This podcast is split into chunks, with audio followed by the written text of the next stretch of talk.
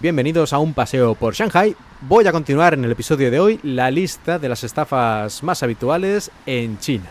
Número 5. Un clásico, el ganar la lotería, el billete de lotería premiado. Esto es un clásico a nivel mundial, diría yo. Te encuentras por la calle un billete de una lotería especial y hay un número ahí que dice que es para comprobar si has ganado o no, llamas para comprobarlo, obviamente te dicen que has ganado, pero que tienes que pagar una pequeña cantidad para que te manden el dinero. Y claro, pues tú mandas el dinero y no recibes nunca nada. Es que también hay que ser tonto, pero, pero así estamos. Incluso a veces hacen que la gente pague los impuestos, digamos el impuesto que, que, deberías pagar por recibir el dinero. Dice, no, antes de recibir el dinero del premio tienes que pagar la parte de los impuestos. O sea, que aquí más tontos no caben ya.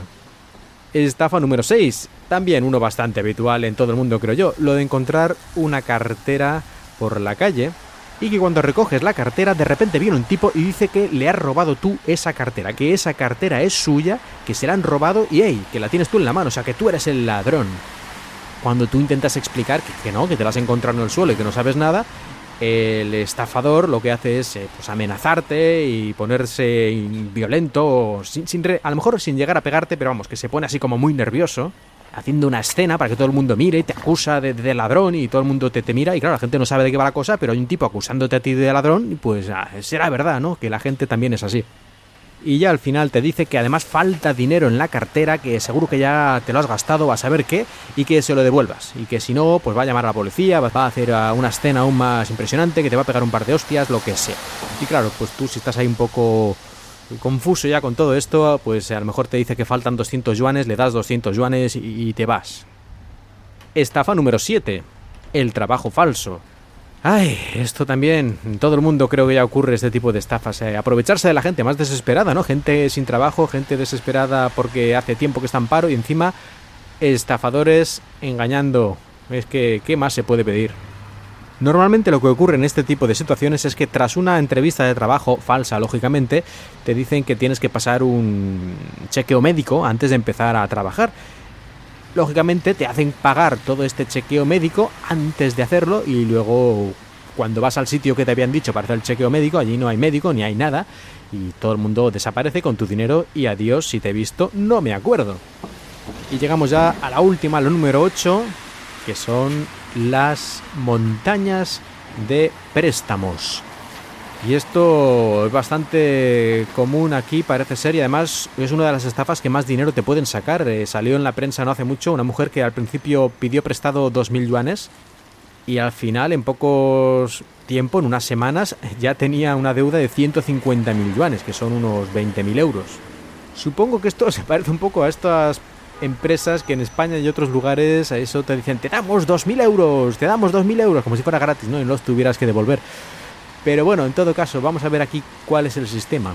Como en el caso anterior, los estafadores se centran en gente especialmente desesperada que necesita el dinero inmediatamente, a lo mejor incluso para un familiar enfermo y ese tipo de cosas que ocurren aquí al no haber una seguridad social real.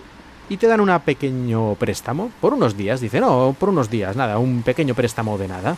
Una vez tienes este préstamo, que naturalmente aceptas sin leerte la letra pequeña, y lo que es peor, que muchas veces en el contrato faltan algunas partes que luego ellos rellenan e incrementan pues la cantidad de dinero que tú has pedido, el interés y muchas otras cosas. Es decir, que no solo es que ya de por sí el contrato sea un poco tomadura de pelo, sino que además luego cuando ya lo has firmado y te vas, acaban de completarlo poniendo el contrato ya a un nivel de, de usura total.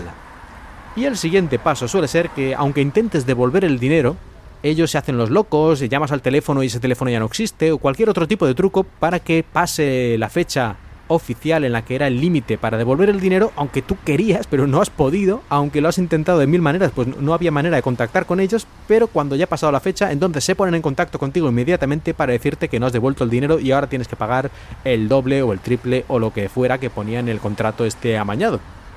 Y ya la versión más eh, increíble, total y brutal de este tipo de estafas de los préstamos es uno que yo creo que ahora ya no está tan de moda porque ya salió en todos los medios y a lo mejor ya la gente tiene más cuidado, pero hace un par de años ocurrió bastante que se daban unos préstamos, sobre todo a chicas universitarias, Y digamos que el que te prestaba el dinero decía que para asegurar que ibas a devolver ese dinero, digamos como una especie de seguro para ellos, tenías que mandarle vídeos y fotos tuyos desnudo, incluso masturbándote o haciendo todo tipo de cosas. Y ellos decían que si pagabas luego no pasaba nada, ellos iban a borrar el vídeo, hay que ser imbécil para creerse eso, pero que si no lo iban a poner en internet. ¿Qué pasó?